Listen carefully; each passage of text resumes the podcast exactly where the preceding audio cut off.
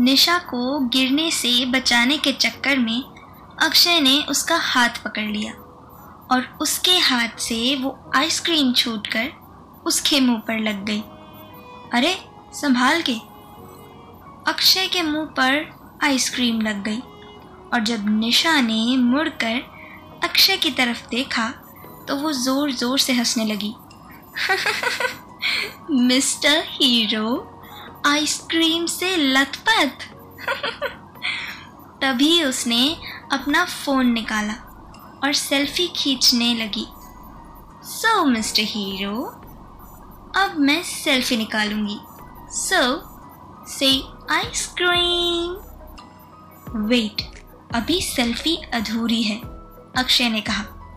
जब निशा ने ये सुनकर पीछे देखा, तब अक्षय ने उसके गालों पर आइसक्रीम लगा दी और फिर उसने अपना फ़ोन निकाला और सेल्फी खींचने लगा।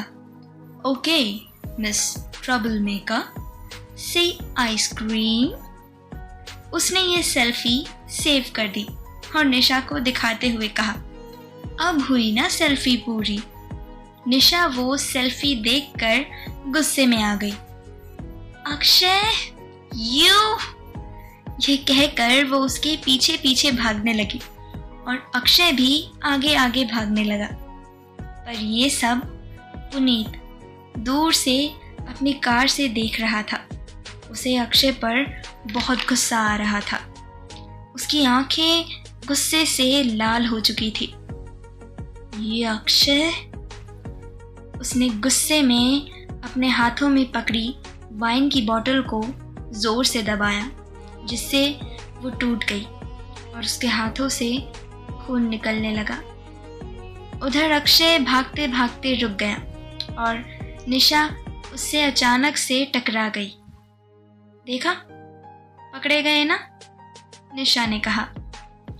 अक्षय ने कहा, चलो, ठीक है, तुम जीत गई, ओके? अब कार में बैठो, वरना अंकल और आंटी समझेंगे कि मैंने उनकी बेटी को किडनैप कर लिया है। निशा ने मुस्कुराकर कहा, ओके, चलो।